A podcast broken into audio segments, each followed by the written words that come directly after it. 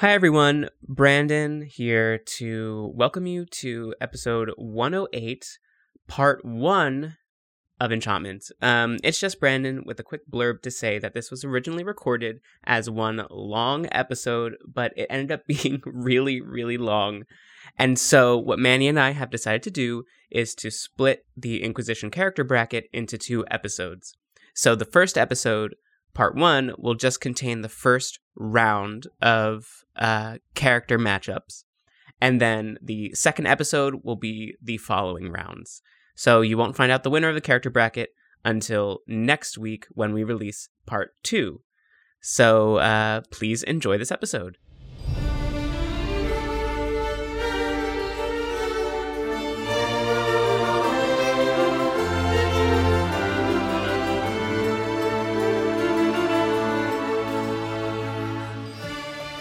Hi, and welcome to Enchantment, a Dragon Age Let's Play podcast.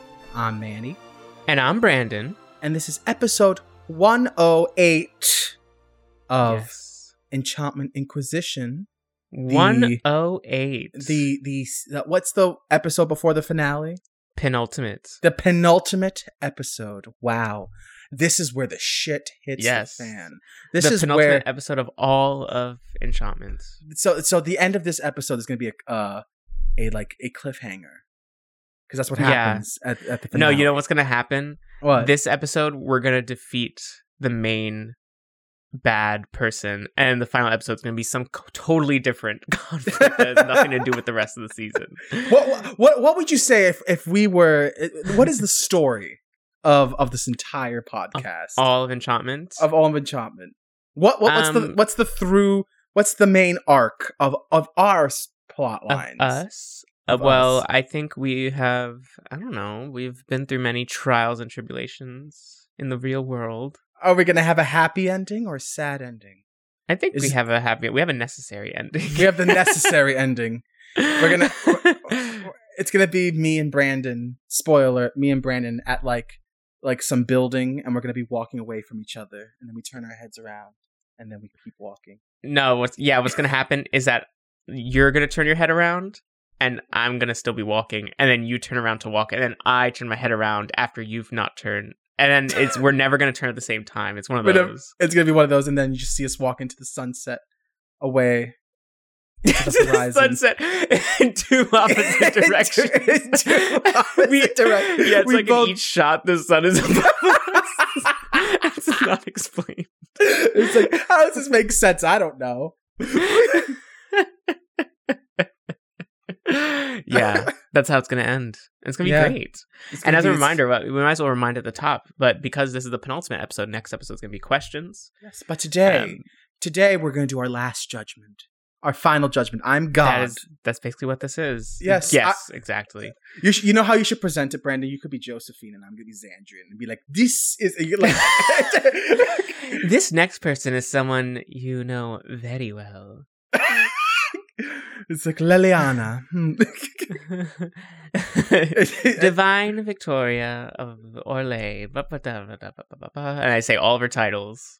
and it's like, do and I then like she's you more? and then just trot her in in like cuffs and she's like i will never support you oh, do you want to go to the next round, Leliana? it is like a clip show it's like really because I, it's like you're you're judging and you're using clips from the podcast as evidence of the It's like- judgment It's like Leliana, we've been together for so long. Remember back in season one, episode twenty six, where you sang and levitated for a second, and then it cuts to that and then us laughing. And it's like, look at that, maybe that's what this should have been maybe we should have a clip show a clip show.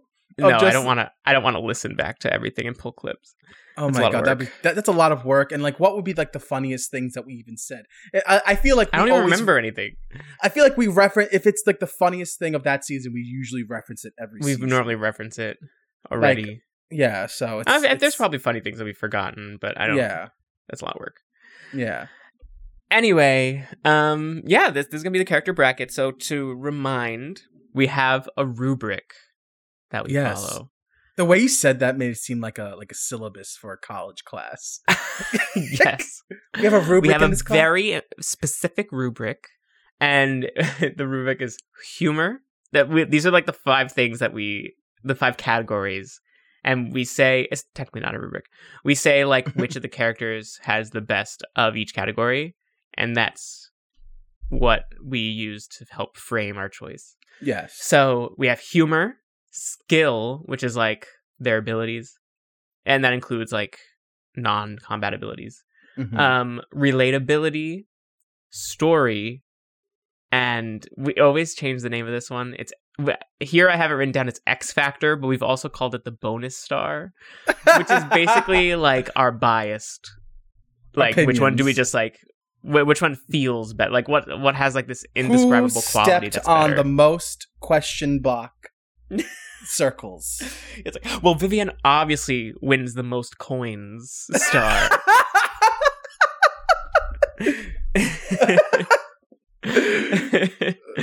so yeah, that's that's our like uh just whoever we feel hmm most drawn to for whatever reason indescribably. But that's our rubric. And then as we talk about each person, I'm also going to talk about their like branching possibilities at the end of Trespasser because I we, we didn't have time to fit it in anywhere else. We so this will know. help frame where their story ends up as well. hmm And the and and that can help us also talk about like the journey they've taken. Now that we like as we like go through each one and talk about the different ways they could have gone. hmm So um do we want to get into it? Let's get into it. Let's get into it. Let's let's start judging away. Let's start. Oh, Let's. Mhm, yes. sorry, I should also explain the format of this. So, tournaments work best when they are powers of two, so 2, 4, 8, 16, 32. But uh, we have 12 people. We're including all nine companions plus three advisors. And so uh, there are four people that need to automatically advance to the second round based on this format. Yes. And we've chosen the characters who've appeared in previous games to advance to the second round. So Leliana Cullen, Varric, and Cassandra are automatically going to round two. yes, because they're special. They're we love them already. They're like it's like oh I love if they lose they'll probably lose but still you think so? oh, well we'll see well while we get into it let's yeah. let's do well, the let's do the first matchup round one yes. matchup. Um, who's gonna be yes, and also this is a random order. yes So I just I literally just took all the names and put them in a random order. So there's no there's no intentions or anything behind how they're ordered. But to start, we have Sarah Mm. versus Cole. okay this is gonna take five minutes less Well, well, we gotta use. I want to use this opportunity to talk through the character. You know, okay to really All right. explore them. So Sarah versus I thought you said to Dora the the explore them to Dora the explore them. yes um, how should we do this? Do you want to go through the rubric first, or Let's do you want to talk through their Let's go th- endings? let's go through let's let's actually let's do their endings first because Yeah. maybe their endings even though they, like, they might sway me. Trigger thoughts in you. yeah they might trigger thoughts so let's let's go through their endings their possible different endings Okay. and then we will judge them accordingly Okay, so uh, since Sarah is the person first, I will I will say her ending first. okay So Sarah, the ending we got is the ending where you don't have high approval, you have low approval, and the Inquisitor, as a result, does not become a red Jenny, which is a possibility for other options. And basically, she like left. It says left with very few ties, fewer ti like you know, pretty much the same life that she had coming in, just returning to her strange normal. It was very brief.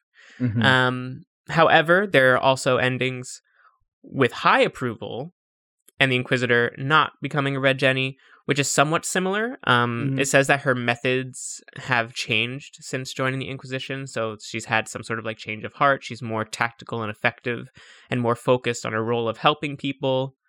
And um, if the Inquisitor becomes a Red Jenny, which also requires high approval, Mhm. then the Inquisitor joins in on this life, uh, where basically they lead sort of like regular, boring lives officially, and then in the shadows at night, they collectively embody Red Jenny, and they make a difference through that together. okay And uh, there's also what we saw is that she ends up with her whittle, which is supposedly Dagna, Yes. which is weird to me because that was like they've never interacted. And that only happens, of course, if you yourself are not romanced with her, because Sarah is a romance option for female inquisitors. So if you are romanced with Sarah, then you stay together, and it says that you've found a balance between like your respective duties and being able to be together.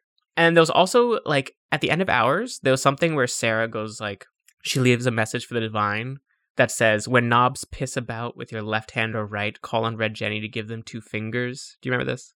Oh yes, yes. She there was like this weird note. Apparently, she on- the reason I mention this is because apparently she only leaves that if Leliana or Cassandra are divine, and not Vivienne. But not not Vivienne if if Vivi- Vivienne's divine, she does not leave this note. because she doesn't want to fuck with Vivienne. I guess so.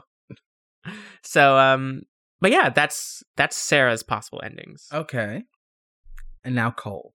And uh Cole's, yeah, not yeah, it's basically just like she's still a red Jenny. hmm Um Cole's is uh our version, so there's only two options here, either more spirit or more human. So in our version, we got the more spirit version, where he returns to the Fade and he says there's more pain coming and that he's gonna go where compassion is most needed. The very mysterious.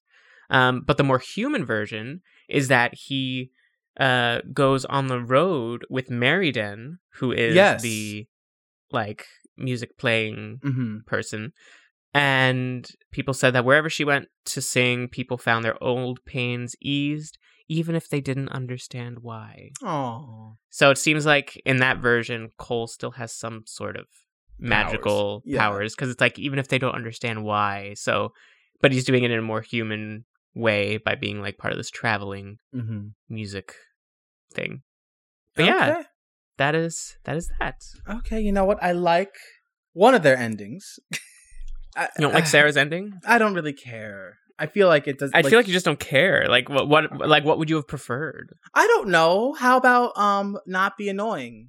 How about Well, that? that- Is that gonna, is that what they're gonna say at the end slide? They're gonna be like, like and Sarah decides to stop being annoying uh, yes, and is now very respectful of everyone yes, and understanding. yes. That's Yes, what yeah, I I, want. So, yeah, that that wasn't the arc that they went for. She sort of she definitely mean. remains true to her character the whole time. Mhm. But yeah, do you want to talk through the things and we'll Yes, let's bring go. this up again? Yes, let's so, go. who do we feel has the best humor? God damn it. Um. All right. Sarah okay. is definitely a lot about humor. okay. This will be very shocking, but but I feel like it's because Cole isn't funny. There's nothing funny. Cole doesn't crack jokes. um, go on. But I, I okay, go on. I mean, do okay, have there, there there are situational aspects where things that happen to Cole are funny, yeah, or the the way he talks about other people, the way he reacts to things. he reacts to things is funny. Um, while Sarah, like, this is hard because Sarah, there are some things. Sarah's annoying. Sarah, most of the time, Sarah is not funny Yeah, because she's she's that person who like repeats the same joke but louder, Yes. and she thinks it's funny. but and Uh, everything she does is supposed to have a humorous element Mm-hmm. But because everything's a joke. Breaches as very like crude type of Yeah. like immature humor. Mm-hmm. But does that mean she is funny? funny.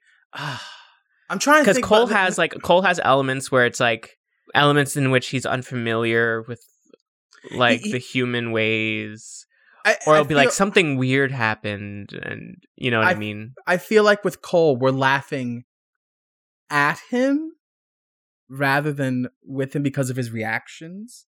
Hmm. Like he's not Cole's not in on the joke. He's not in on the joke. While Yeah. Sarah, we're not laughing at her at all because she's not funny. she we're supposed to be laughing with her though. Yeah, we're supposed to be laughing with her, but she she's not funny. You but there are there are some things I'm- she said that were funny though. s- some things. Like I I can't think of anything specifically, but I feel like there have been times. There, there are probably some times where we where we laughed at something she said. yeah. but I don't know. I'm trying, but uh, this is hard because I'm trying to think of a moment with Cole that I laughed at. I guess like it would be like him and Valroyo was like she would like to see you naked and tied to a bed. Yeah, yeah, like some yeah, things like that. Um but I feel like Cole is very sad. Like a lot of the Yeah. moments are sad and heartfelt Mm-hmm. as opposed Rather to to being ho- humorous. Yeah.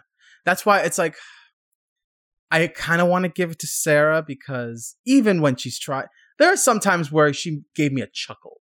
Yeah. Like she gave me like, how very, how very humorous of you. Okay, I'm I'm comfortable giving it to Sarah. Yeah.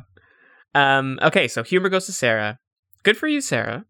Yes. That's better than she's already doing better than I think Sebastian did. Yes. I don't remember how Sebastian did exactly, but I feel like this is better. um and what about skill? I would say Cole. I would say For Cole. One Cole is um, he has a specific talent. uh, Yeah. just his powers in general. Yeah. He has the powers to like heal people's pain Exactly. What is that what, no one what- else in the world can do. What can Sarah do? Talk about breaches? Like Sarah, her It's- skills are more tangible. Like she's good with a bow and arrow Mm-hmm. and stuff. But I feel like Cole has this very unique thing that ties into his character and his journey. Mm-hmm. So I feel like hit for me that's way more That's way more interesting and way more useful. Like Yeah. I would bring Cole into a battle than Sarah. Far like Sarah, I feel like once Sarah, I don't think is also is also too much of a um of a loose cannon that we don't know what she's going to. I feel like she wouldn't follow rules. She like all she needs to do is see the Viddasala and she's like, oh. And it's Like- like, where, where are your loyalties? You know, what if Viddasala said, instead of saying Iron Bull betrayed them, what if she was like, Sarah, I'll be your wife. If And- all you have to do is kill this Inquisitor that hates you anyway. And then she'd be like, "Okay, fine." She'd be like, you know what? You're not wrong. Also, I feel like Sarah, they just, like, the fact that she's so into Qunari women, you'd make it think she's into, like, like tall, big, taller tall people. But then she's with the Dagna, who's, like, small and cute. Because Dagna is something different. See, that's how love works, Brandon. Yeah, that's true. She, I, you know, who wouldn't love Dagna's personality? Exactly. Like I, I would fall. Like they might not be my type, but I would fall in love with their personality. Yeah. Anyway, so skill goes to Cole. Skill goes to Cole. Now, this is one that I would love to hear what you have to say, but I think I know where the answer is going to go. Um, Mhm. relatability. Oh my god. Okay. Oh, this is very interesting. This is actually inter- I feel like relatability. This is hard. Can I say what I, c- think for you? Go, go ahead. I'm going to try to read your mind for a second. Okay. I think Cole is probably more relatable to you because you are a very empathetic person. And I think a lot of Cole's like journey is coming to terms with how he can channel that empathy towards like good things, but it's also Mhm. like a burden for him. Yes. And I feel like that is something that speaks to you specifically as a person. Yes. I- I'm trying to to you're you're correct, but I'm trying to put it in a situation where like normal people would Yeah. would. But here's the thing: these are very two two specific, distinct personalities. Yeah. Um, because I could see I I've met Sarahs in my life.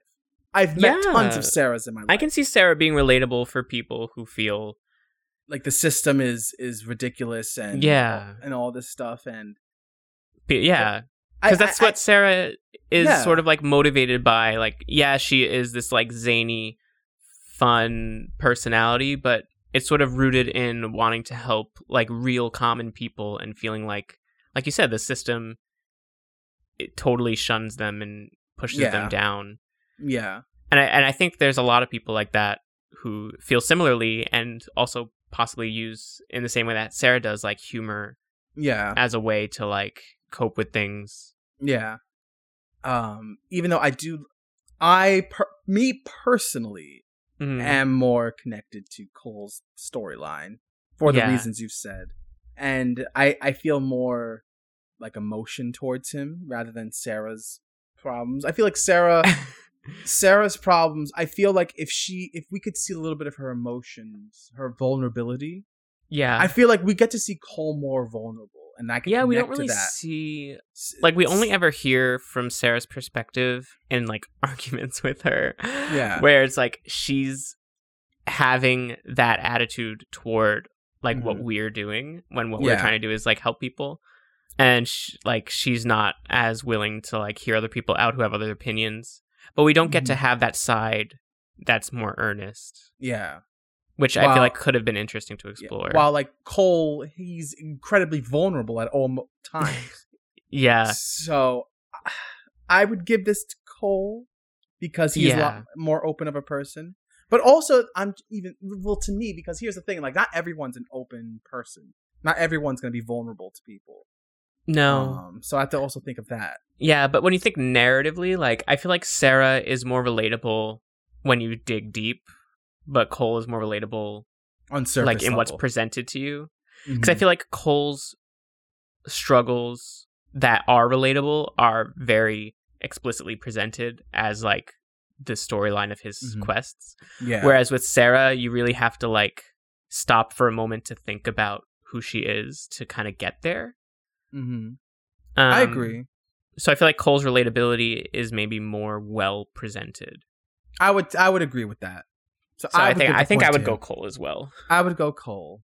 All right, so that's one for Sarah, two for Cole, and now I think this one is probably going to be The deciding Uh, factor. easy because this one's story. Oh, oh, okay.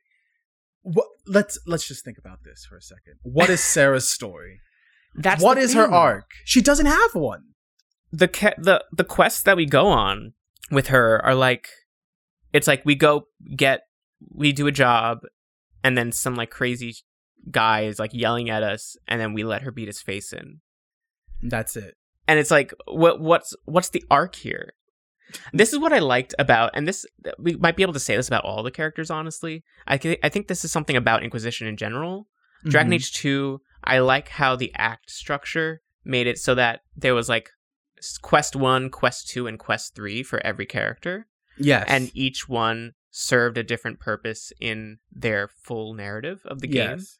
whereas in this one everyone really had like one quest Yeah. And uh, that like you that's why I feel like this game, even though I like a lot of the characters, is probably my least favorite of the compan like group of companions. yeah because I feel like besides like one of them or two Yeah. of them, we don't necessarily have like a full on arc for everybody. Yeah, like I wish Um, we at least had two quests per person, or maybe one, because some, or because you know what it was. It would be like we have one like actual story quest, and another that's like collect shit and give it to me, which Mhm. doesn't actually add to their story. Like I would have much rather had multiple that form a full story, Yeah, and so I, I feel like we could say that about everyone. yeah, But the people, I think, in Cole's case, Cole definitely had the better story. story because Sarah's, like you said, didn't have a story. What was her story? Yeah, at least with Cole, Cole was literally just a battle of what he wanted to be. Whether he wanted to be more human or more Mhm. spirit. And that was Yeah. a lot more interesting and a lot also we had like cutscenes for that. We had like full on story beats for him Yeah, due to that. and I feel like that was better told. Like even when there wasn't a quest, that was explored when you would talk to him in between missions. Like Mhm. you would see him react to that and relate what was happening in the story with his own like existentialism. yeah. Like he would be like, Corypheus died and came back. Like what about how that relates to like my story? yeah. And you have to remember also he's from a book, which probably also leads to him having more to work with because he's a character that has like a, this other work that also Yeah. explores the nature of him. But with Sarah, it's like even in those moments outside of quests, it's like she's sort of just reacting to what happened and saying that it was like stupid in whatever reason. And it doesn't say a lot about like it, it it she doesn't go on much of a journey yeah. it's just sort of like her reacting to things in the same way You over like and over sh- again. She doesn't feel like a character. She feels like a prop. Yeah, she just sort of has like a personality and she sticks to it. Yeah. She doesn't move. Yeah. within that. She doesn't journey like I would love to see her keep her like selflessness and her willingness to like Mhm. you know take from those who have and give to the have-nots and and that sort of like noble aspect to Yeah. her and do so in a way that's more like respectful learn about you know she went to like the temple of mythal and she learned in the same way that xandrian learns about all these different cultures Mhm. you would hope that that would give her like a better respect for people who you know have a different life experience and also being so close to the chantry like you're Mhm. seeing this new this different perspective to things but instead she she doesn't and if it did happen we didn't see it like she Yeah. She she just stays the same Yeah. and i would love to see at least her outlook change She had she started the game the same way. Like she ended the game the same way she started. There's no Yeah. change whatsoever there. We're just angry. Like uh, the change was us and our reaction to her. and they like- do say like in the ending where you have high approval with her it does kind of say that like the inquisition sort of changed her outlook but i feel like that's still not very explicit Yeah. like change her outlook how like, like- like is she nicer? Is she is she more to other- respectful of other cultures or Exactly, like people yeah. with different worldviews i would love to have seen that be a like a story that same? actually happens Yeah. so so i guess cole gets it here yeah. Which means Cole this, Cole this means Cole Cole advances, correct? Uh, yes, but we might as well talk about X Factor. Oh well, Cole gets the X factor. He's a spirit for fuck's sake. And look, he has that hat. Look at that Yeah. hat that he has. yeah, he's not necessarily the first spirit we've had in our team because we did have Justice once upon Mhm. a time. But but still, like you said, he uh he has this very unique quality to him. He has a hat. it's just the hat is the unique quality. Look at that hat. that is the X Factor. what does Sarah have? Nothing. She has like weird tights. I don't see her wearing a hat. So That's true. Um, yeah, I would say X Factor goes to Cole, especially because he was part of a book. So like when you Mhm. see him, it's like, oh shit, that's Cole. You know. yeah. So that that also adds to it. Um, I don't know what else to say there. I, I think that definitely goes to Cole. Yes. So Sarah, I'm so sorry. Um, but you are my judgment, my my ruling on you is you will now be made tranquil, and I will Uh, never reverse it. Manny, we can't we can't keep doing this. No, her punishment is that she has to read a book. She has to do volunteer work and learn about the the people whose experiences don't match her own. Exactly. You know what? She gets to, she does community service. Exactly. She can read books to children in a library. And that way she gets to read a book and she gets to meet other people. That, there we go. Dual purpose. There we go. You go read to the children in the library. Yes. Great. Congratulations, Cole. Uh, next matchup. Are we ready? Yes, go right ahead. Okay. Um, this is Iron Bull Uh huh. versus Solas. Ah, now let's go through. Well, okay, so Solas doesn't have one. I'm assuming he doesn't have like a little. thingy. Um, no, but we can still talk a bit anyway yeah, about because he does have like it, it's there's an ending where it's like and the elves are running, you know, or like Yeah. to somewhere. So let me um let me just read what each character has here. Let's start with Iron Bull. Uh, in our ending, we saved the Chargers, and so and he's alive. So he returned to taking jobs throughout Orlais and Ferelden. Um, and that's pretty much all they said for us. mm-hmm. But there are lots of other things. uh huh. So if you've romanced Iron Bull, which you can do as either a male or female character, um, it says on every job he wore the necklace his Kadan gave him, which I guess is the Inquisitor, his love interest. Oh, Um, and there's also an option where Dorian and Iron Bull are romance with each other. I think I've mentioned Oh. this to you, yes. and like I don't really know how to trigger it. And I've heard people say it's triggered via just like random conversation. Mm-hmm. like in the world. So I've heard of people saying like they just take the two of them on quests and just like explore random places to try to get it to just like come up. Uh-huh. Um but it, yes, it says uh many of the jobs brought the chargers close to the Imperium's border And from time to time, Bull and a certain Tevinter Magister would spend a few hours together before life pulled them apart again. So Oh.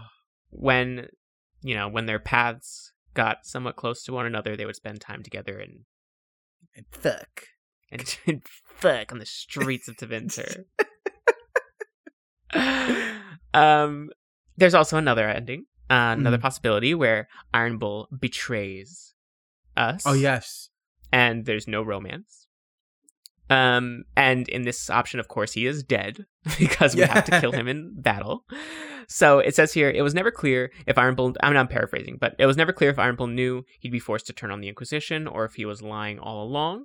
After his death, Tal-Vashoth mercenaries across Orlais and Ferelden were looked upon with suspicion, Oh. and many Qunari found their lives in the south harder as a result. So people start, you know, not trusting Qunari as much across Orlais and Ferelden, which is unfortunate because it's not their fault. yeah. It's not So now it's like people are not treating Qunari with as much respect, which is very unfortunate. hmm Um, and there's also another possible blurb here, which is where Iron Bull betrays you and you're romanced with him. hmm So that says that many people consider the Inquisition to blame for the attack because the Inquisitor allowed themselves to be blinded Ugh. by their lust for Iron Bull, Mm. and that the Inquisitor is mocked in tavern songs and Orlesian plays to come. Oh. so, Oh fuck them. Is yeah, Maryden singing those? uh huh, maybe, Ma- maybe Well, then, she sang disparaging songs about the Wardens. oh wardens, what have you done? So maybe she does the same thing about him. She's like, Exandrian, you fucked Iron Bull and caused us to go into a war. And then like Krem's up like yes, yes. I love your music.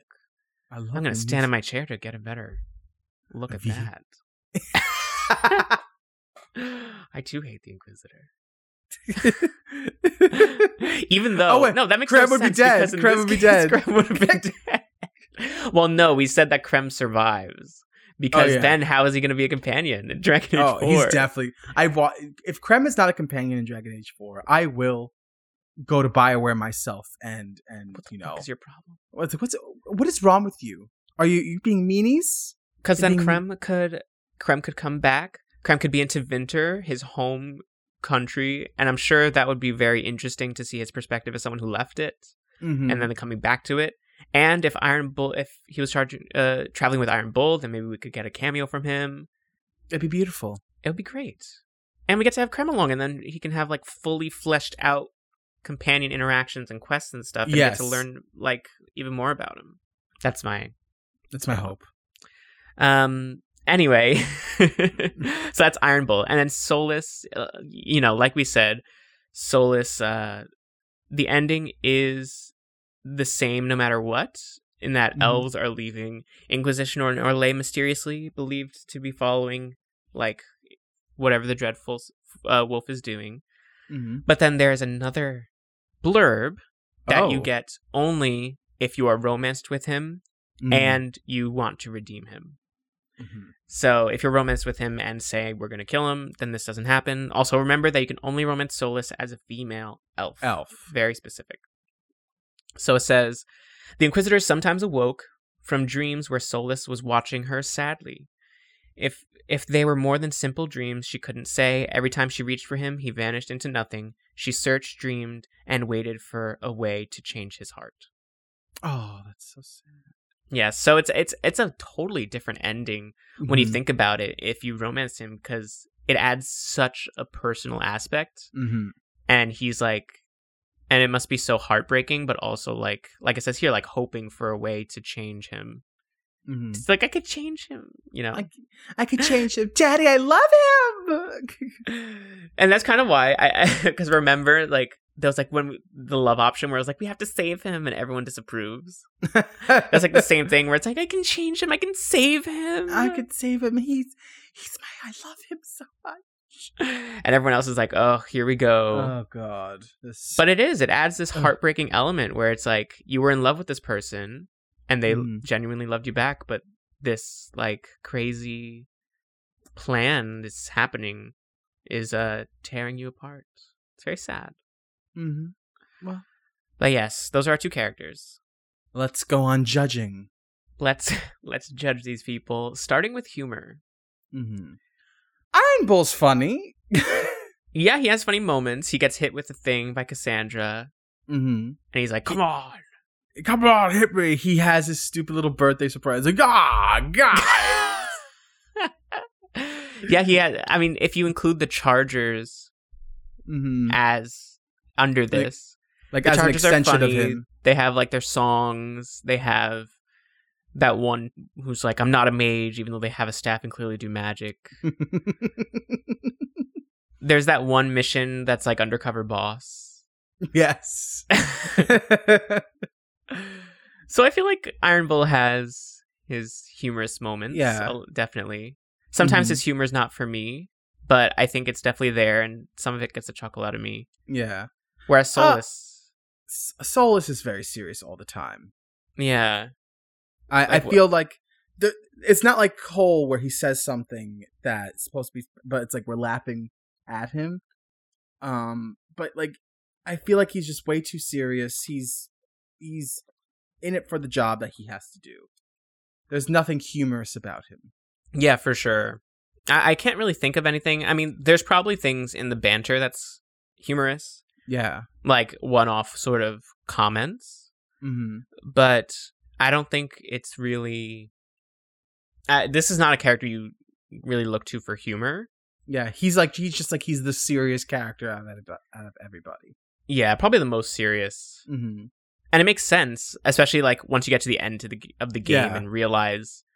Before that, he's just sort of like the serious character, and Mhm. he like his true purpose isn't known until the very end. hmm But uh, yeah, he's not really that. You know, I I, th- I feel like this is a clear win for Iron Bull. Oh yeah, yeah. I- Iron Bull definitely, I say, should take it. yeah. Um, he's just he's just funny. He's funny. Up, like he has much more funnier moments. He he is. Um, and then skill, I would say Solas. I mean, he Mm. he his eyes glowed and turned people to stone. But I feel like not in a way that makes it feel like I also also Solas. I would say has more. He has more knowledge of Mhm. you know elven culture. yes, yeah, that, true. That, that does help us. he was um, kind of our go-to magical knowledge person of the game. Mhm. Yeah, he was the one Uh, that that helped us with the whole Cole situation. Yes, that's true. He helped Cole through it all. Yeah, Mhm. that's true. That that's also sort of here. And I don't want to just be like whoever is the most skill like is the most skilled gets this point. I think it's also like whoever whoever skills are most like interesting to us. yeah. But I feel like in this case Solas is both. yeah, like, like yeah, Iron Bull is big and he could and and he could fuck good, but like still, and he can fight. You know, he has a big like sword slash axe that he Yeah. can use, and he's very formidable. Um, but I don't. I don't think that. Uh, yeah, I, I I think Solas has much more interesting abilities. Like you said, he's also skilled interpersonally. Um, and he also, you know, uh, if this counts as skill, like organized an entire uprising against false gods. I feel like that's True. skillful. that also Uh, adds well- for X Factor as well. yeah. Although if you're yeah, but if you are counting, um, s- s- you could say his skills failed him because true. his plan fell apart and caused the breach. but that's also more interesting. So yes, I, I would give skill to Solas for sure. Yeah, me too. Um, and then moving on from that, this is probably going to be a very interesting one, relatability, because I feel like Solas, his story is so grand that it's like, is that truly like relatable because it's so mystical and magical? But I think there are elements to it that are relatable. I think you have to strip the the the like just like the the set dressing of it. right, And go look with at the the, sort of like Look- yeah, look the at human the emotion. sort of emotion.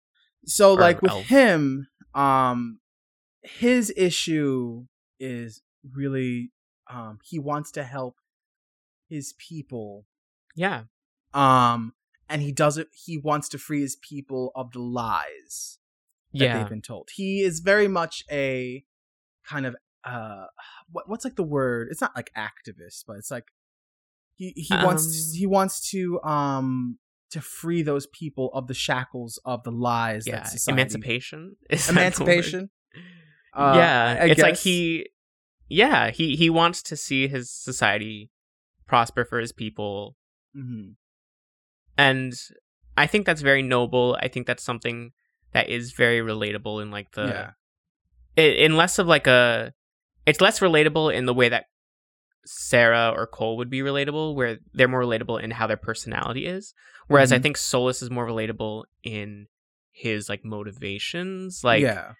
he is motivated by although I guess Sera's motivations are also very relatable but I feel like he's motivated by wanting better for his people and Mhm. seeing the wrongdoings in like society but it's much more of a magical version of that than someone like Sera Exactly. um, yeah.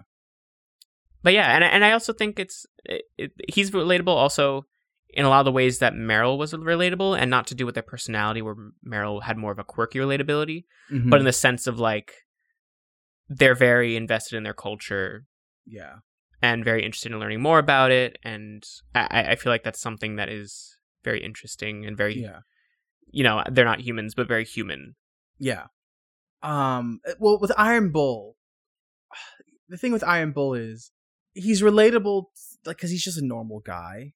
Um. he is very much like a normal guy. He's like, he's like a normal bro. He has his friends. I feel like his storyline a lot has to do with like you know choosing between what's more important to him, his religion, or I guess the His, like, culture that he grew up as his culture, or the um the formed family that he created. Because Yeah. the Chargers are his family. I would say he has much more of a deep relationship with the Yeah. Chargers than he does with the. but he probably has a very much of like a loyalty and Mhm. respect for this society that raised him Mhm. and that yeah that is something that can be relatable to a lot of people i'm sure like Yeah. this sort of like your formed family Yeah. and your like family that you've grown up with and Mm-hmm. i'm sure there are many people who might feel like those things might come in conflict with each other I But mean, it, sh- it, it, it depends on what the situation is with um with your the family you were born into.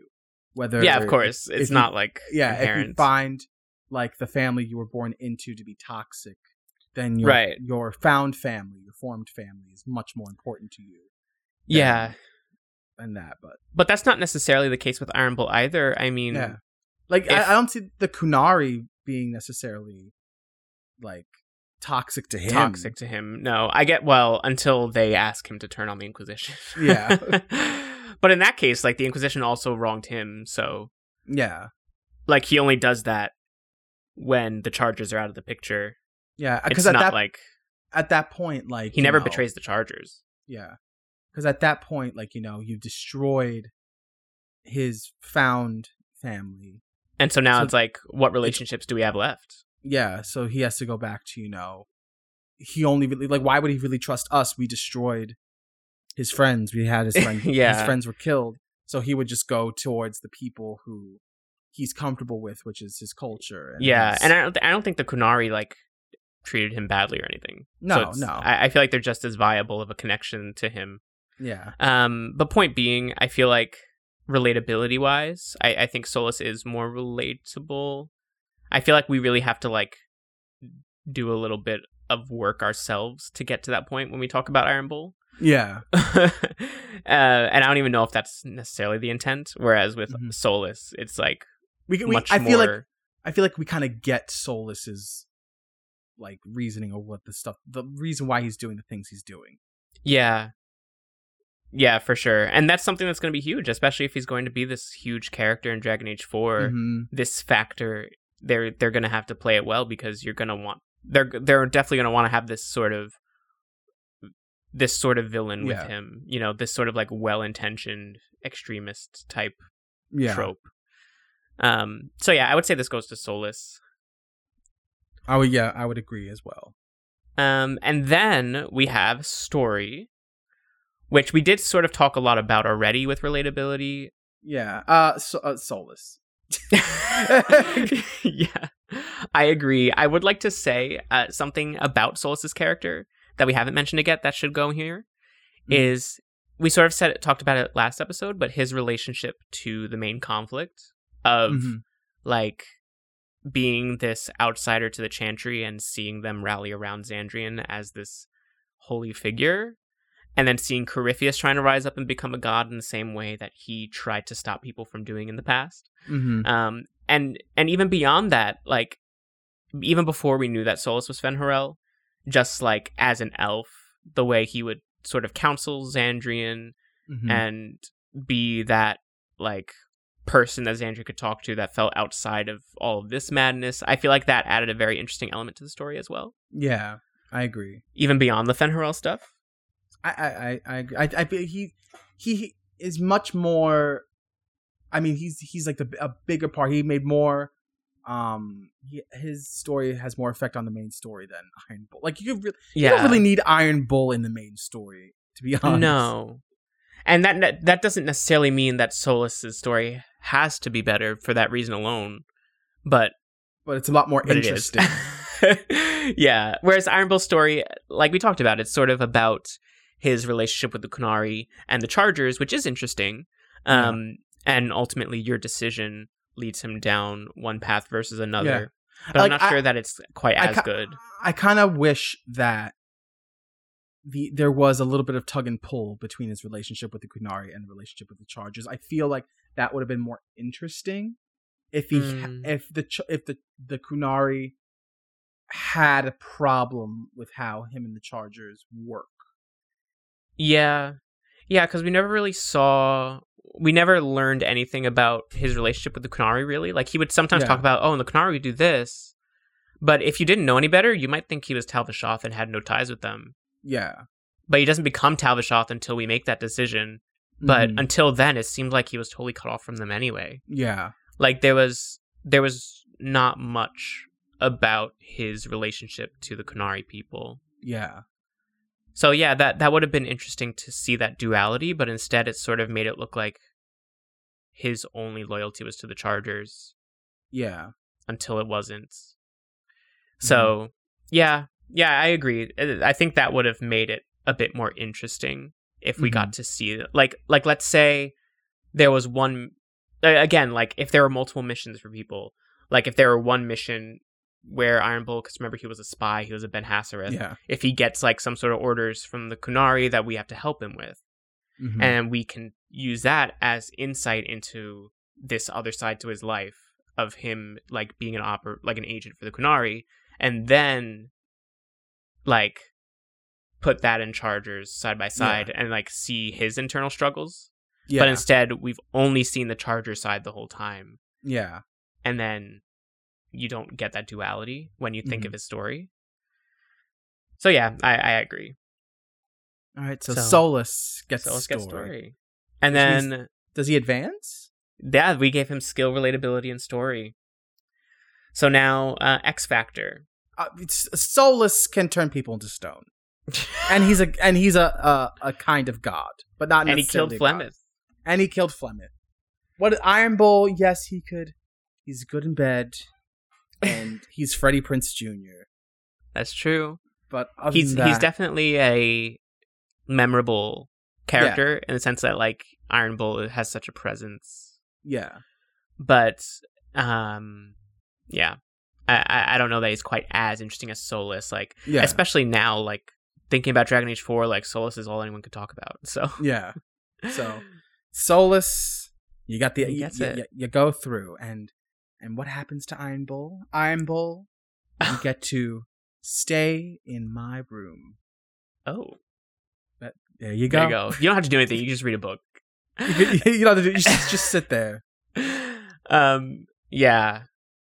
All right, there we go. Congrats, Solas. Congratulations. That leads us to our next pair. Oh boy. And round one's always the longest, by the way, just to quell Yeah. concerns on that. Because it's like we're introducing our conversations about each of these people. Um, so next up, we have Vivienne, who I'm very excited to talk about just because I love her, and Blackwall, Oh, this is aka Tom Rainier. Rainier. All right, let's get to it. so let's talk about their endings first. Okay. Uh, since I mentioned Vivienne first, let me find her. Okay, and yes, because you love her more. Well, no, she's just listed first. I said this is a random order. Okay. He loves Vivienne. Um, so Vivienne, uh, her endings. The ending we got was when Leliana is divine, and uh, this can be worded different. And in a lot of these cases, they Mhm. can be worded differently based on whether we allied with the mages or like conscripted the mages or whether we did the Templar mission.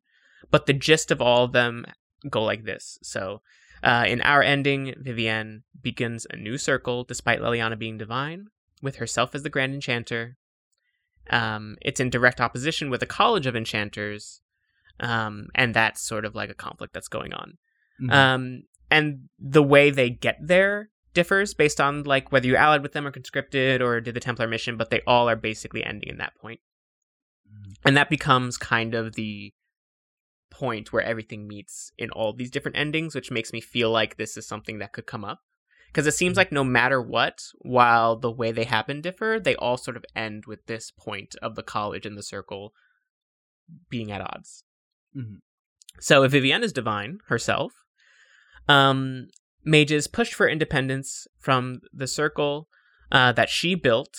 Um, she rebuilt the circle, but uh, the people who formed the College of Enchanters, she sort of like showed them, for lack of a better word, like mercy. Like she humored them, and she was like, "Fine, you could be your little College of Enchanters."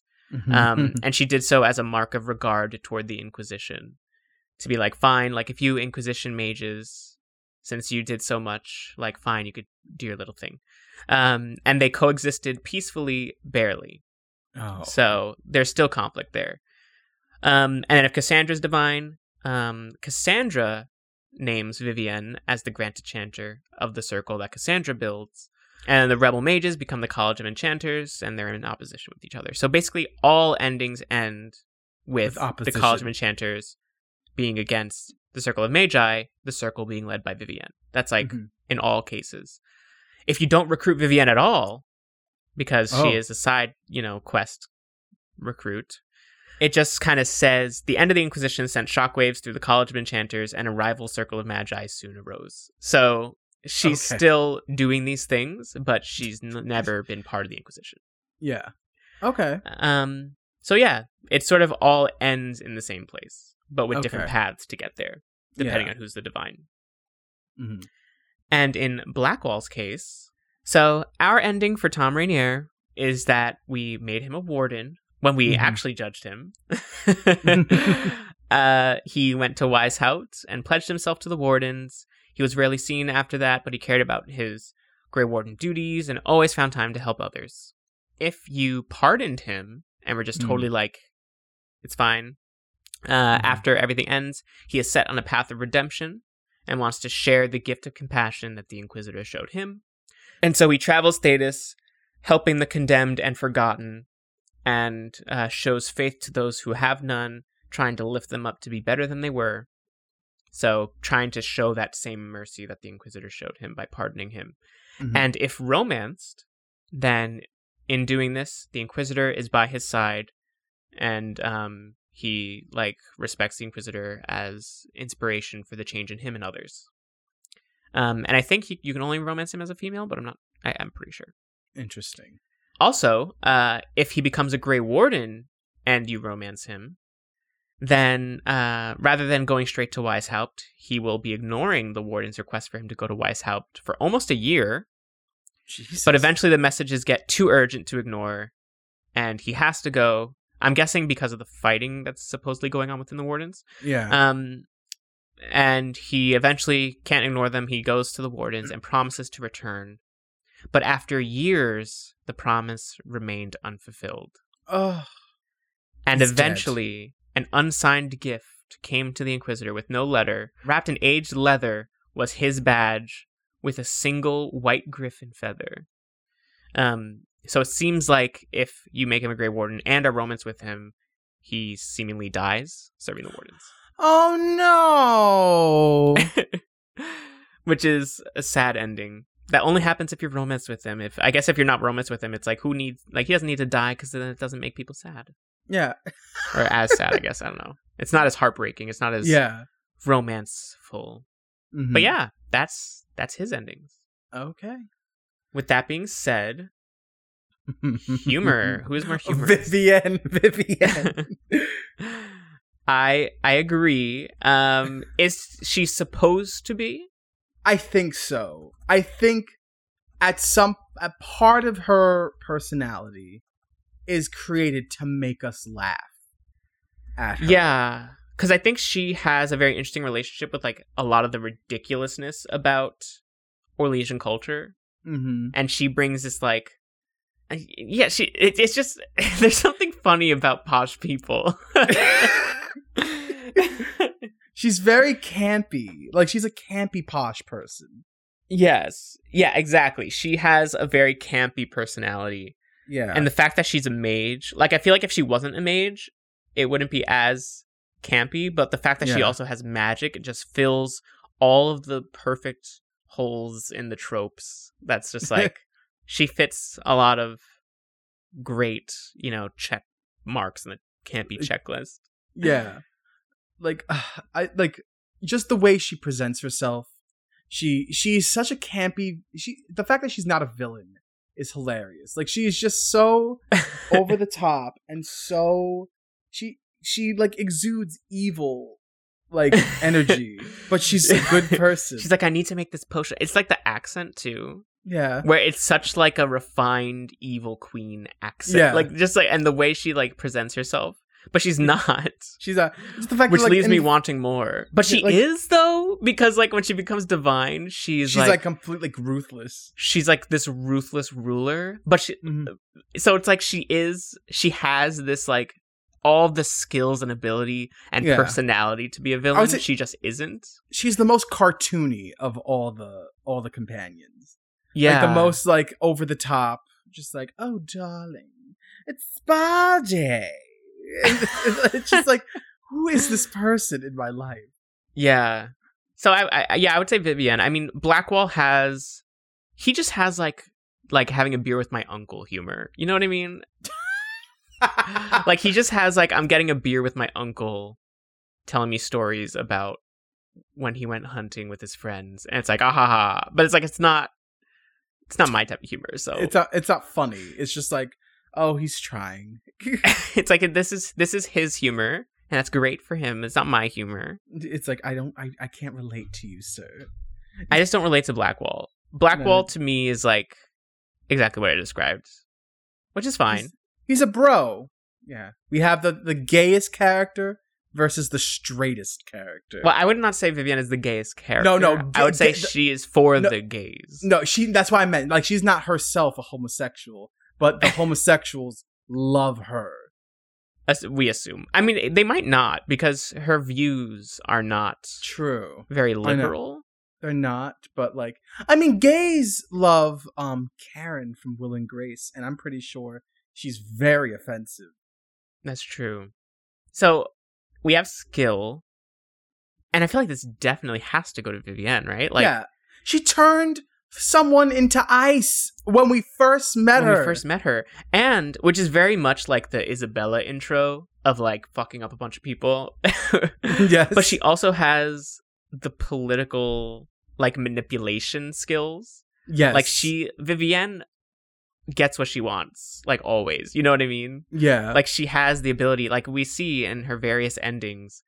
Like no matter what, she ends up ruling the circle of magi. Like She even if always she's not in a position of power, she has this ability to build something powerful. yeah, yeah, And like as the divine, it's like she basically creates this like system where she's at the top of like everything.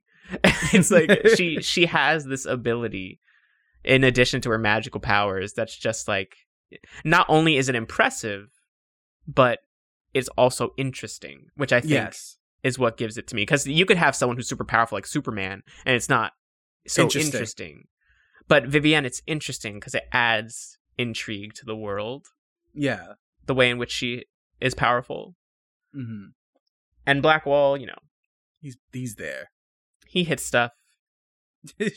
He's noble. well, except that he's not. He becomes noble. noble. I I will I will we'll talk about that when it comes to story. Right.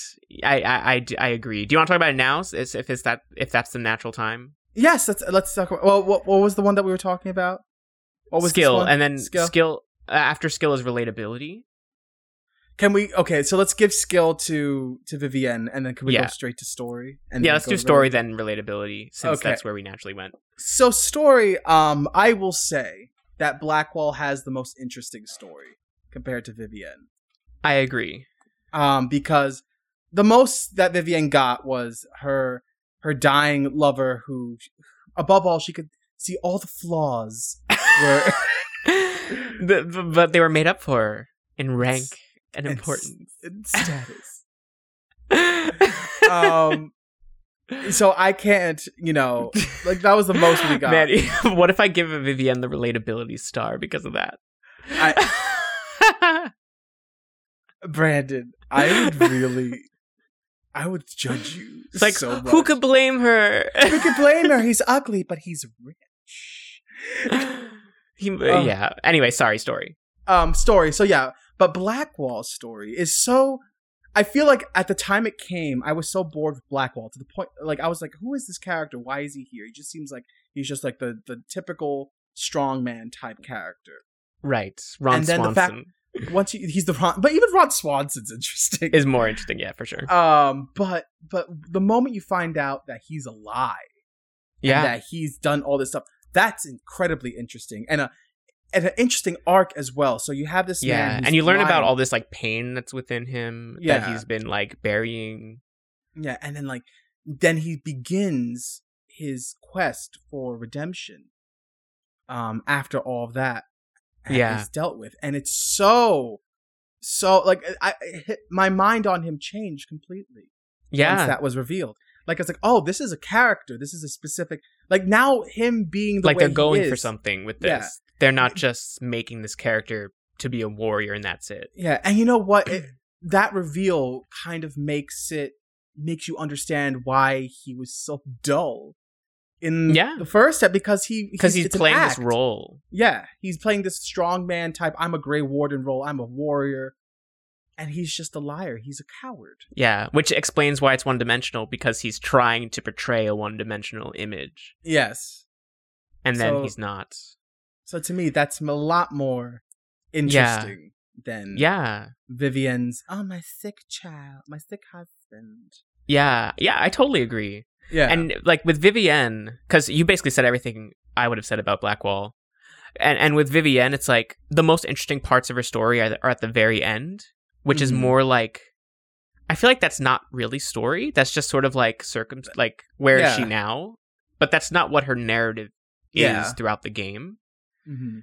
And she is very like she has I will say she has a very interesting perspective and I really enjoy that even though we don't always agree with her like ideas, I think she brings a really interesting perspective as someone who Yes. is a mage and who's been in the system who has this sort of like this healthy sort of caution for mages and despite being one like understands the system and wants to see mages rise up within it as opposed to yeah, what a lot of the rebel mages feel. It adds an interesting counter perspective to what could otherwise be be black and white. Like the mages Mhm. think this and the Templars think Yeah. this. So I do really appreciate her role in providing a new perspective. But as far as narrative, I, I do think Blackwall has the stronger narrative. I agree. I agree. So point to Blackwall for story. Yay! Um, Um, relatability. going back to relatability, I, I will say, uh, saying all that, I do think Blackwall is probably more relatable oh, definitely. when it comes to like burying this like secret, this shame that he has about himself and trying to portray something that he's not because he thinks that that's more Yeah. like acceptable to others and then having to come to terms with that and change himself and be his true self for the better. I think that's probably I I think that's very relatable. Exa- I think that's extremely relatable. And you know what? I will even bring it up to the, the tarot cards after each Oh, one yeah. of their uh, like um big story beats. hmm The fact that we get a tarot card of Thom Rainier on like this great like him marching. I think was doesn't it change to him like on a horse? and, like, becoming more would have look noble. it up. Let me see. Blackwall tarot card.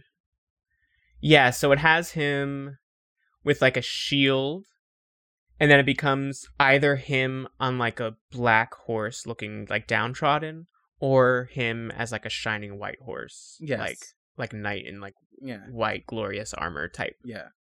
And you know what I also like about him is that he decides to be a better person because of our influence. Mm-hmm. So you feel much more connected to it. Yeah. Yeah. Well, Vivienne, we got a heart. And it's like, ah, right. It's it's much less impactful. And I think Yeah. Vivienne is I mean potentially relatable to people who who like to ma- to not see people might who, like who date ugly people because they're rich. like I, I feel like there might be some like conservative people who relate to Vivienne if they feel like people are I don't know because Vivienne is someone who tries to see things objectively. Hmm and she's like she probably like understands why people want to be free but also wants to have checks in place and not want to go totally Yeah. in the other direction of a place like kirkwall. So i do see where she's coming from. Maybe there are people who could relate to that but um i, I think as ta- as far as like i think i've said this before but like i feel like she's more relatable in how she views the world rather than for some people rather than like her personality, personality. and her like personal struggles whereas i think Mhm. blackwall is much more relatable for personal struggles in a way that i think probably everyone could have some Yeah. level of connection to Yeah. I I would say on a basic on a base human level, Blackwall is more relatable. yeah exactly cool and then so that's two for v and two for blackwall and that leaves Ah. x factor as the Oh, deciding Okay, um, let's just just get it over with. Vivienne has to get the X Factor. I mean, just fucking look at her. Just, just, just look. at and don't just look at her in any circumstance. Like look at her with the hat, with her maleficent headdress, He- headdress with the ugly Inquisition ball co- like outfit. the fact that I always go back to the mission, the DLC where we go to Descent. Yes. And and she is there with a full on hat and white dress, like if, she, if she's going out on the town. And it is the funniest thing. I think to me, Vivienne is the Merrill of this game. yeah, But Merrill with like actual like self like confidence. right. Yeah, she's the Merrill in that like the ridiculousness that we put upon her. But I feel like the ridiculous we put upon her matches her actual like what she is. more than Merrill's. Yeah, like Merrill, we created a a weird version of Merrill. That Yeah. like, but like, Like we always say that like Merrill's crazy, but she's not. She's not Like, crazy. That's not her actual character. Uh, but like Vivienne is fucking basically a villainess. Yeah, she has everything a villainess has except for The the like I evil don't even. I don't even want to say like except for being a villain, except for being portrayed as a villain because Yes. she's like she is like empirically like in the hero column of Dragon Age Inquisition as lit like a media property, but she has all the abilities and ambitions of a villain, and she yes. creates like this villainous empire for herself given certain circumstances and no matter what she's still going to be at the top of the circle that is Exactly. like fighting for power like she like she has it all she has she is the villain we've always wanted in Yes. this franchise so I would give her X Factor. Not that Black.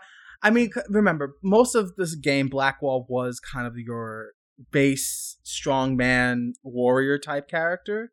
right nothing until his storyline came to like a head. right Um, but even after the storyline, I would say like we really didn't care about him as much. yeah it's sort of we like well that happened Well, that happened, but like it's it's interesting. But it was um, interesting when it happened yeah. but it wasn't interesting outside of that yeah. While Vivienne is interesting throughout the fucking game. It's like the opposite. It like wasn't interesting during the mission to get the heart, but then everything else has been It's like a just- blast. It's been a blast. So I mean, we even gave her a disgusting child named Slime. In place of the mission that she actually had. Yeah. So I, I- would give her X Factor. Yeah, for sure. I would also say, like, you know, Blackwall does have a unique relationship in that he was like lying about being a Grey Warden, and then when the Grey Wardens become an important part of the story, you have that sort of like, why don't you feel call, Corypheus's yeah. influence? Like, there was that kind of interesting relation to the story. And there's I'm also so that- strong. Yeah, I'm just that cool. Like I was just that determined. But then there was also like uh you know, he's the only companion that you can judge. Like that is Yeah. sort of like an interesting thing that is very unique to him. But Yeah. you know, not enough to win. But I do want to mention it because that is sort Yeah. of this category. I would also like to uh, end it with um their conversations uh, during uh, Trespasser when when we meet Blackwall for the first time after so many years. You, I think you called it in the episode. You called it like um like your uncle who do, you don't want to talk to right now. yeah, it's kind of like it's like I don't relate to this. He's just like, and then I like like telling you like the sort of stories of being like a rugged warrior, yeah, and I don't think that's who Xandrian is, and I don't think No. that's who we are. yeah.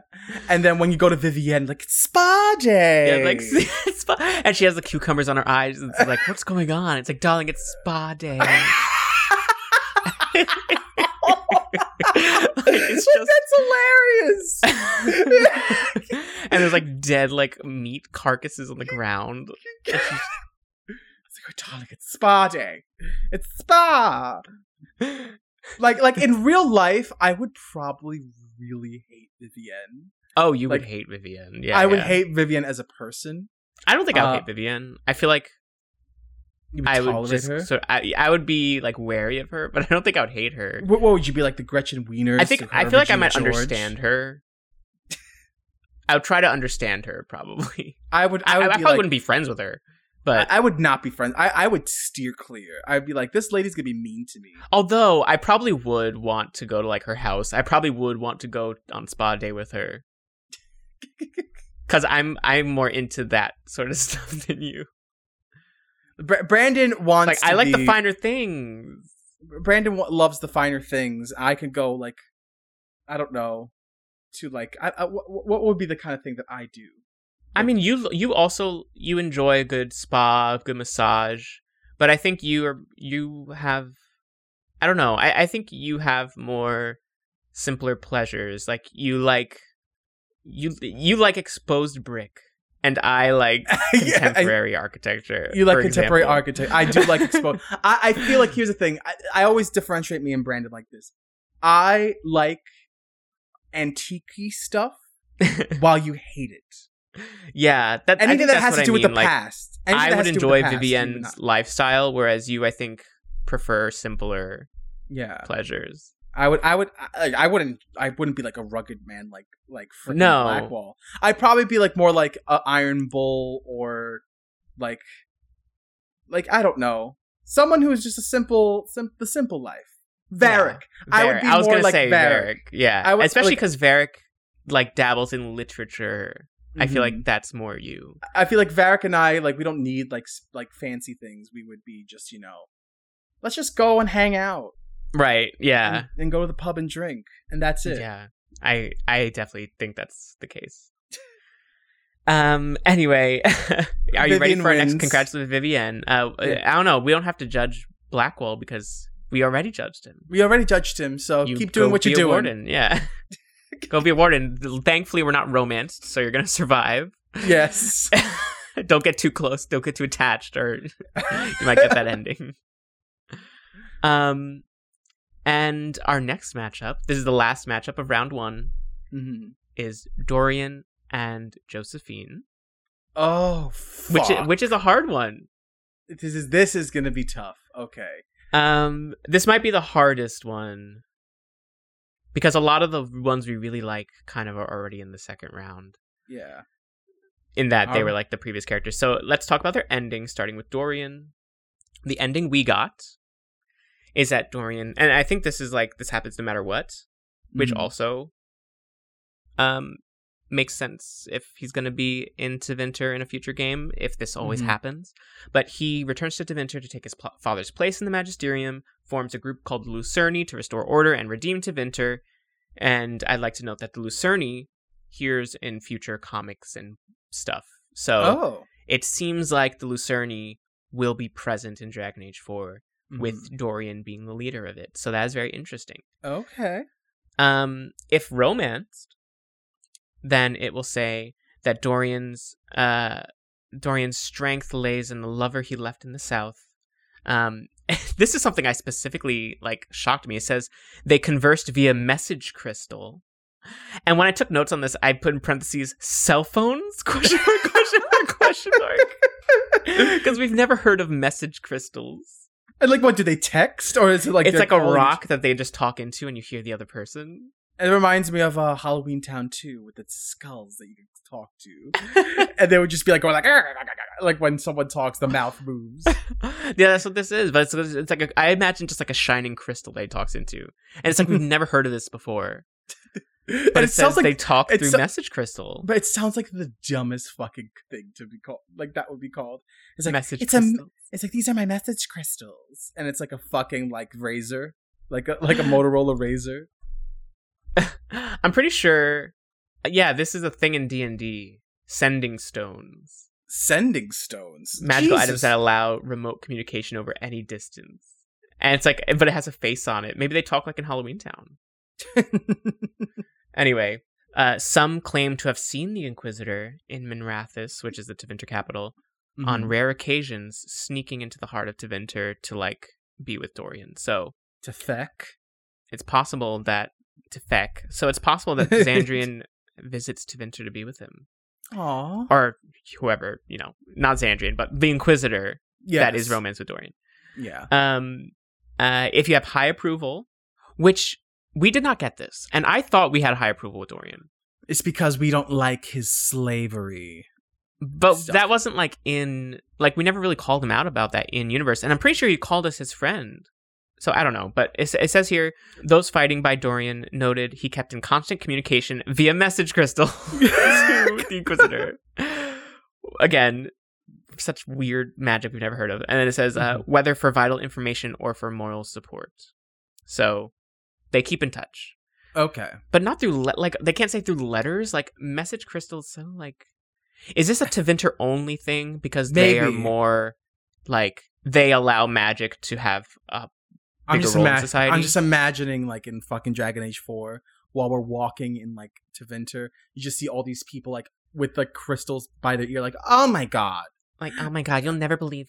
And they were roommates. They were roommates. oh, disgusting. Oh, wait one second. I'm losing signal. I'm losing signal. Wait, and you they hear me cast a now? spell. Wait. Can you hear me now? Oh god, I'm just hitting a dead zone here. I should change to Verizon. I'm hitting a dead zone. I gotta find somewhere where the where the veil is weaker. Yeah, Oh. yeah. That's that's my guess. I, I guess like because Tevinter is less concerned about using magic, they embrace it. Maybe that's why they have this. Yeah. I feel like Maybe that's why they have like was wasn't there a trailer that had like a bow and arrow of magic? Yes, I think everything in Tevinter and in Dragon Age 4 is going to be magic based. Like no one's going to actually have a sword. They're going to have a magic sword It's, and a it's magic bow and arrow. because I feel like in a lot of fantasy properties, Mm-hmm. magic is much more prevalent. Whereas in this, it's like, no, don't use magic. Like magic is And that's, You know what I that's why- mean? that's So why much I'm more- excited. I'm so excited because it's going to be more magic. we're entering this Magic-based. realm, and we're going to see magic probably used in ways that are not combat focused, Yeah. Like with al- message crystal or like cooking. Like I don't know. Yeah. I'm excited to see magic used in ways that aren't just like combat. And I mean, also just looking at just by watching the trailer to Dragon Age Four, um, just seeing the the setting and like the hmm the visuals of Tevinter, a lot more interesting, a lot more interesting visually. Yeah. than- Hopefully they than they places make use of next gen technology. Like freaking when I was looking at that little thing with all like the neon looking lights, I'm like, Mhm. this looks awesome. that's probably This- magic. It's magic. They have a castle with like z- like little fairy dust coming out of it. Magic. It's awesome. yeah, yeah, that is exciting. But then Dorian also gets an an additional blurb when he's romanced with Iron Bull. Mm. And I, I do wish we got this since we're not romanced with either of them. This would have been a very nice, like, fun thing to have added. But it says here, and honestly, in Dragon Age Keep, if if there's an option, I might Switch check it. this off as having Okay. happened. Okay. Because it like it doesn't conflict with anything we've done. Yeah. But it says on occasion, Venatori forces ambush Dorian. Um, I guess because he has this Lucerni and is trying to like redeem them from this sort of influence. Mhm. Um, and it says he likely would have died if not for an unnamed mercenary band led by a Tal-Vashoth. Ah. Uh, the mercenaries, so obviously the Chargers, left a trail of freed slaves and dead Venatori in their wake. So this is also like this is what I want. Like I want Dorian to be on board with like getting rid of slaves into Slave. Venture. yes. And if that's what the Lucerni stands for, and the Chargers clearly stand for it as well, like I love that. Um, but yes, uh, they left a trail of freed slaves and dead Venatori in their wake, enabling Dorian to escape the Venatori's ambush. And when asked about the Tal-Vashoth, Dorian declined to comment. Aw. So that see, like that they could be a power couple Maybe a cute couple. Fighting for justice and equality in this like fucked up society. I like that. Yeah. So that's Dorian. Mm-hmm. And Josephine, the general ending is that she returns to Antiva to be with her family.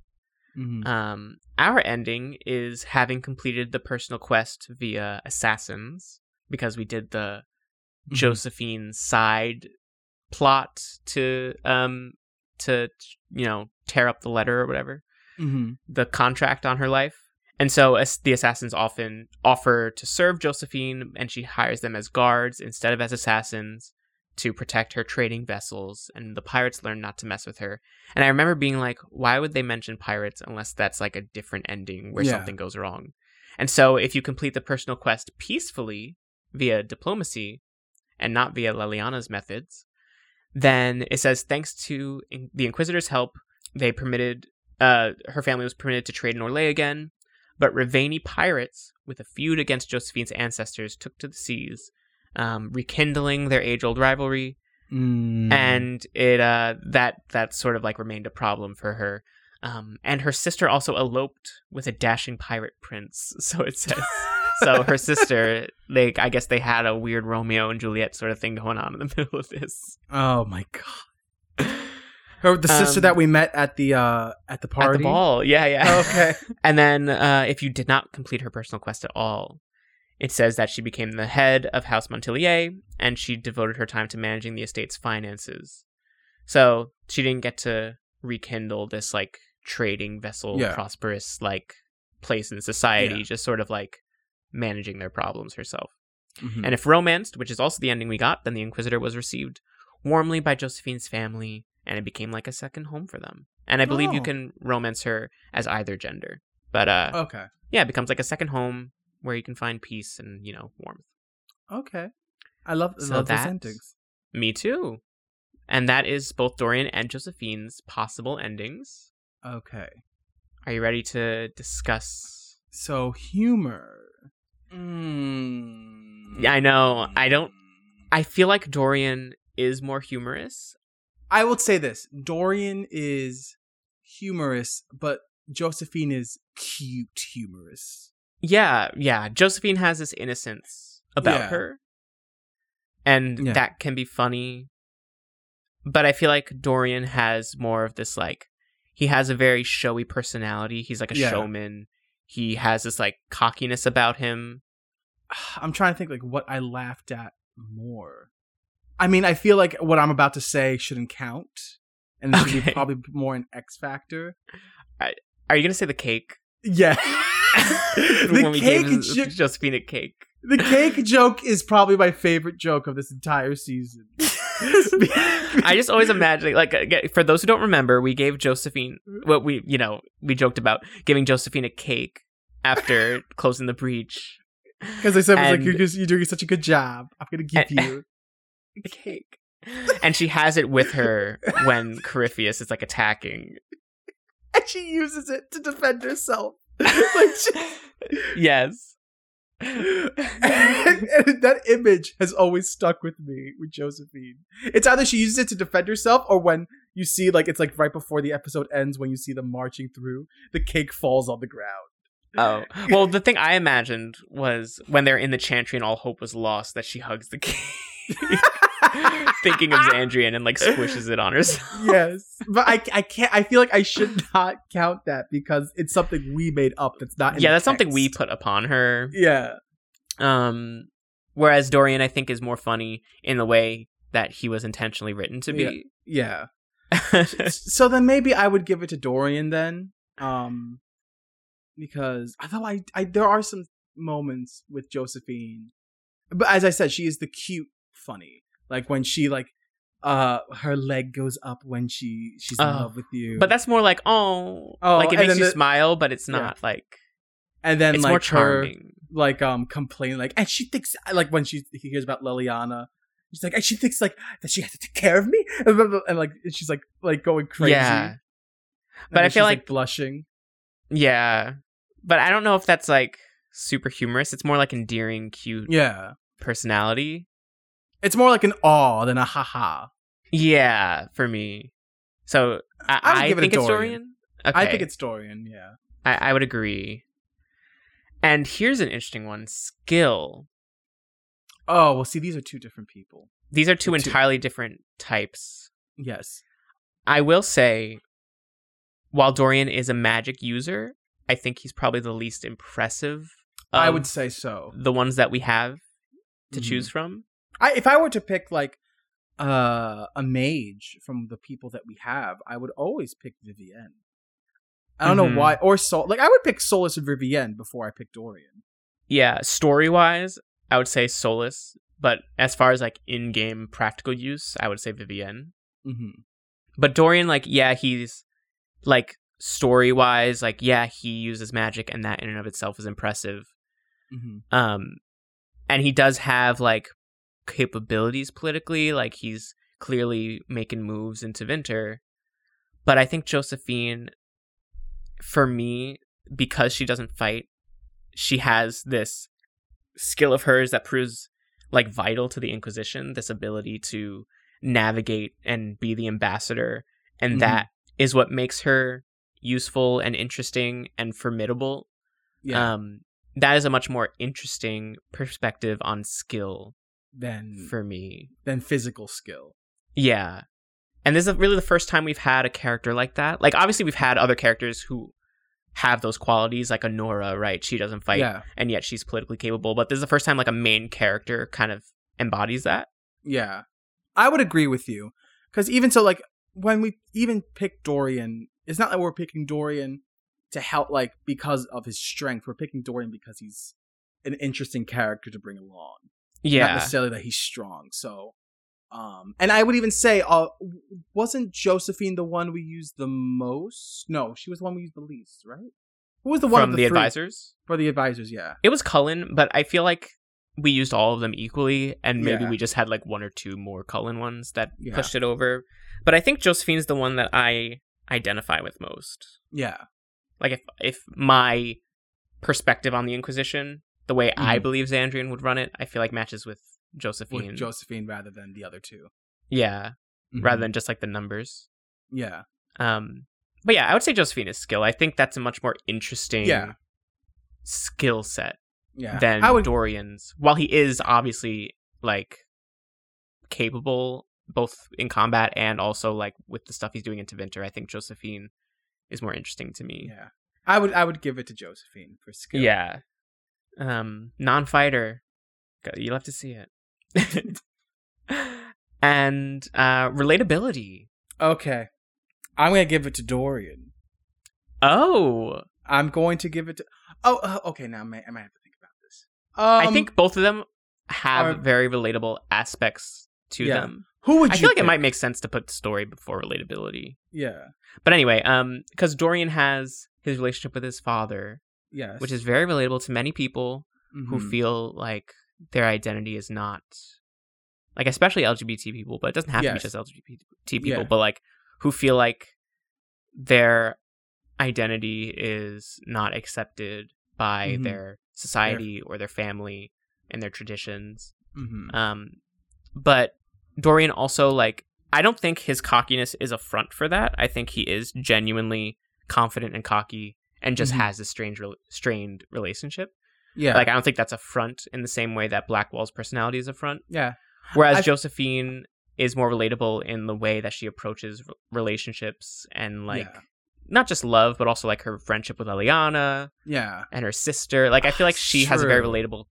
I would say of all the characters, she's probably the most human of everybody. Josephine. Yeah. She has like the she's the most normal. She is the most. Like, she doesn't have like quite as much turmoil. She's just sort of Yeah. like li- like a normal person. Yeah. So maybe that's why she's probably more a little bit more relatable because she just kind of just has a normal life. Like Dorian and and and I will even say because we've seen Josephine being vulnerable with us. I mean, we were in a relationship with her. yeah. Um, but just the way her interactions are, you could understand her reasonings and her interactions.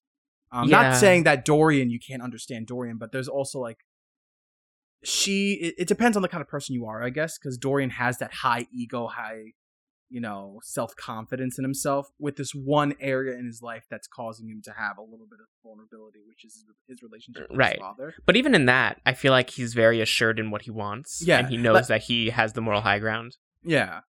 Um, while Josephine, she's like she knows who she is. She has her vulnerabilities. She has her insecurities, but it doesn't necessarily like affect her. Like her insecurities. yeah, I feel like Josephine. I don't know. I feel like maybe Dorian is more relatable because I'm. I feel like the parts Is of the it- story that are relatable are much more true to real people's struggles, whereas Josephine is relatable in her personality, Mhm. but he's more relatable in his struggles. his struggles. Yeah, so which which, edges which the other, like personality or like struggles? That's the thing. It, it. I think it depends on the person who's playing and Yeah. their life experience. Like to me, I guess if I were to pick between the two, Dorian would be more relatable to me. Mm-hmm. Um, rather than Josephine. Yeah. uh because I relate more to his struggles than I do to Josephine's personality. You know what I will say? Now that you say that, I think I would like to give it to Dorian because you said it depends on the person, but I think that Dorian is relatable in a way that people who face that struggle is not normally represented. Yes. And I think that that is also something that should be recognized that like Mm-hmm. he's relatable for people who normally don't have that type of story that they can relate to. Mm-hmm. So for that reason, I feel like that bumps it up Yeah. because you have like Josephine's sort of like cute, aw, like wholesome character in so many things, Mhm. but Dorian's story is not a story that is often told. I mean, now like years after, After- this game has been released, there is much more representation for these types of stories. But especially at the Mhm. time, like it was such a big deal, you knew that Dorian existed. yeah. Now, if a game contained a story like this, we wouldn't hear about it because it's more Normal. common. Yeah. But I think Dorian is relatable in ways that many games weren't at the time, and Yeah. I I feel like that should probably be rewarded. Yeah.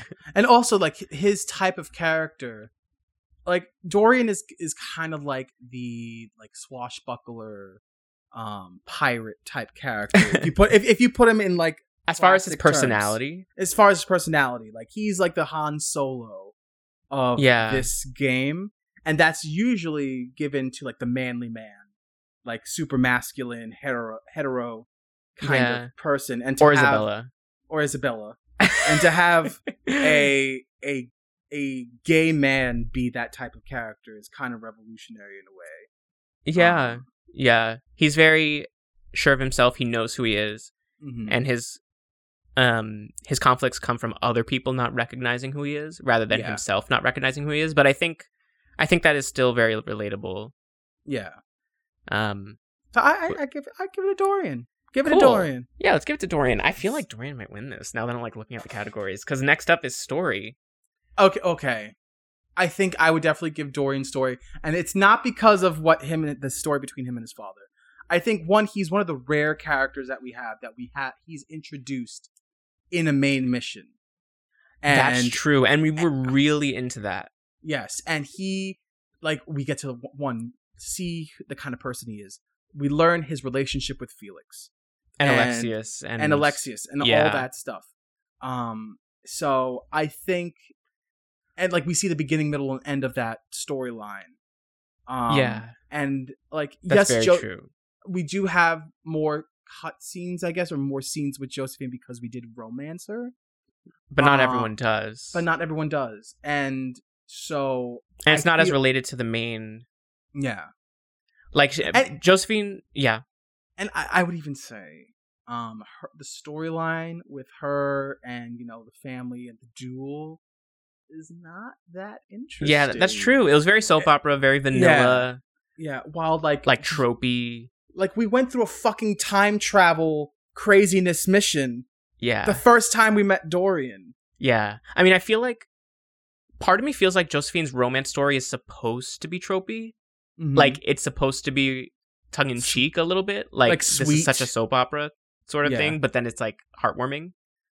But I do think, yeah, Dorian's story is more interesting in the way it relates to not only, like you said, with Alexius, like we meet him in a way that we are saying, like, yes, we want this for everyone. yeah, And then he also relates to the main conflict in that he's from Tevinter and Mhm. he has a personal understanding of the way in which Tevinter people are falling prey to this Yeah. like Corypheus's rhetoric. And Mhm. so that is interesting. And then even moving forward, like Josephine's endings is more like she goes home, she lives a nice life at home.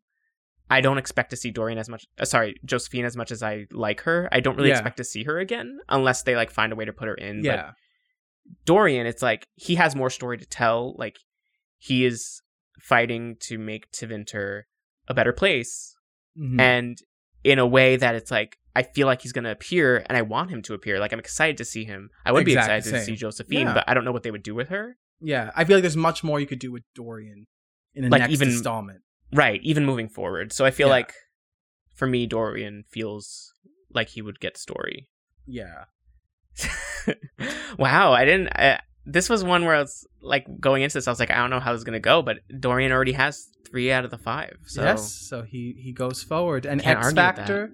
Um, well, one is gay and one has a candle. this game one has a candle. I mean, you can't hold a candle to that. Ah, I mean, yeah, Dorian. Here's the thing. Like I said, he made an impact beyond the Dragon Age community when he was introduced. yeah, and I think that has that has to speak for itself in a way. As much as I like Josephine, and I think I really appreciate her character, I love the role that she plays in the Inquisition, and I love how even in Trespasser, like she has a big presence because she's like working so hard to keep everything Yeah. together while everything is going chaotic, and I love that aspect to her character. Mhm. But I think as far as impact, like it speaks for itself that even you knew about Dorian coming into the Yeah. this podcast. He was like one Like- of the few things you even knew about the series. I was like, I was like, I've seen. Do- I know who Dorian is. I've seen his butt. So, so I know who this man is. yeah. Like, uh, I mean, what do you think? Because I don't want to speak for you, because Um, I'm sort of speaking for your experience right now. I, But I, I, feel like that says a lot. I feel like yeah, I feel like the fact that Dorian, I knew about him before, even so, I, like I barely even knew what the hell Dragon Age was about. I didn't even know what the what kind of game it even was at the time that I like what the but, but combat or anything. uh, like a combat, like what how it worked. But I knew who Dorian was. yeah. Um, I've seen people con- comment about Dorian. I've seen people cosplay as Dorian. Like he was the Dragon Age character I knew from the start, and I thought like Yeah. he was from the beginning, but he was only in this specific. Like all the way at the end. I was like, "Where's this character?" I think I think I even asked you, like, "Oh, what about this guy?" He's like, "Oh, he's not until Inquisition." I'm like, "Are you fucking kidding me?" Um, yeah. and so, um, and I, I just think he leaves a much bigger impact than like I love Josephine, but I think him, his personality, his story, just him as in general, leaves a much bigger impact on the player than Josephine does. I feel like Josephine, yes, is a great character, but really, she, you know, the, she's cute. yeah. She's definitely cute, but would she be on the poster? I don't think so. no, I feel like Josephine fits our tastes. Like we really like Josephine, and Josephine feels to me sort of like the way Bethany feels to me, because Mhm. we love Bethany, and I could if someone told me Bethany was boring. I would totally get that, like why they would say that, even though I Yeah. love Bethany. And I think Josephine's the same way. Like if someone said Josephine's boring, I would understand why, even though I really like Josephine. Yeah, Like jo- you know what it is? Josephine is good as if, if she were to exist in real life. She's a good friend. She's good as like I would love to be friends with Josephine. Um, I I'd like that. to have sex with Dorian. However, That's the thing. that's the thing. I, but um, I'd be friends with Dorian. Actually, no. I feel like Dorian's ego, if he were to exist in real life, Might be I'd difficult. it might be difficult to be friends with him. I feel like um he has to be the center of attention and he he has to be like, haha, look at me. Um well I could like just chill and go to the mall with Josephine and she'd be like I I I would come out to Josephine. I, me too. I feel like I might be intimidated to come out to Dorian. Yeah, because he'd be like, Oh, really, Brandon? It's like, does your experience match mine? You're so confident. Yeah. Whereas, like, I, I feel like I wouldn't be able to come out with Dorian. You know, in the time that I was coming out, I feel like I would Yeah. have to wait until I felt like I was that cool. Confident. And I was that cool. Yeah, no. Like I would I I, I would be vulnerable. Should this to- be its own column? Like, would, Would you I come out to them? Would you come out to this character? I would so come out to Vivienne because Vivienne would go would would. I would not come out to Vivienne What really? Do you think she's like, until I was more confident. I don't know. I feel like she probably hang. I don't think she's homophobic, but I think she hangs with people who are homophobic. Oh You yeah, know what I she mean? def- yeah, she, she like she's like I love the gays, but then she would like. but like with, all these noble people, like Yeah. you can't trust them. exactly. So it's like I would be worried too, but I would come out to her before Blackwall. oh yeah, no Blackwall. I wouldn't. I would never. never. I would not come out to Solas. Solas be like, what is that? I would have to know him more. And be like, means- what is that? Because he looks millennia old. Yeah. Um, Um, Iron Bull, I would definitely come out to Iron Bull. oh, I would. I wouldn't have to come out to Cole. he, He would just know. He's like, I understand your pain. You want, It's like, You what are you talking laugh? about? He would help you come out. yeah. Everyone, Brandon's gay. And she's like, and then you just forget about him. I would not come out to Sera, not because I don't think she would be accepting, but because I would think she would tell people. She would tell people, it's like, well, uh, t- being in the could keep a closet is stupid. You're being in the closet is stupid. Who cares what they think? Everyone. And then I would cry, but then you know it'd be fine. But Yeah. anyway, Um, but now we are at round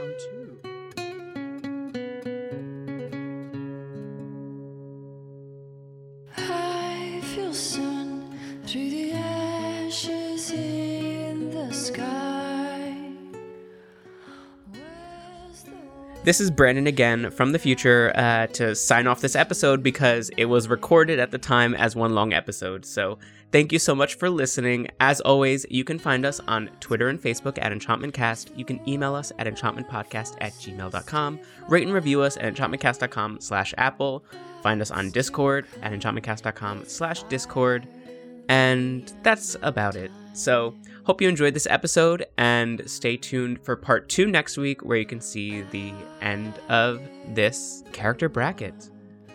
As always, I'm Brandon, that was Manny, and thank you for listening and enjoy the rest of your stay at Disney's Magic Kingdom.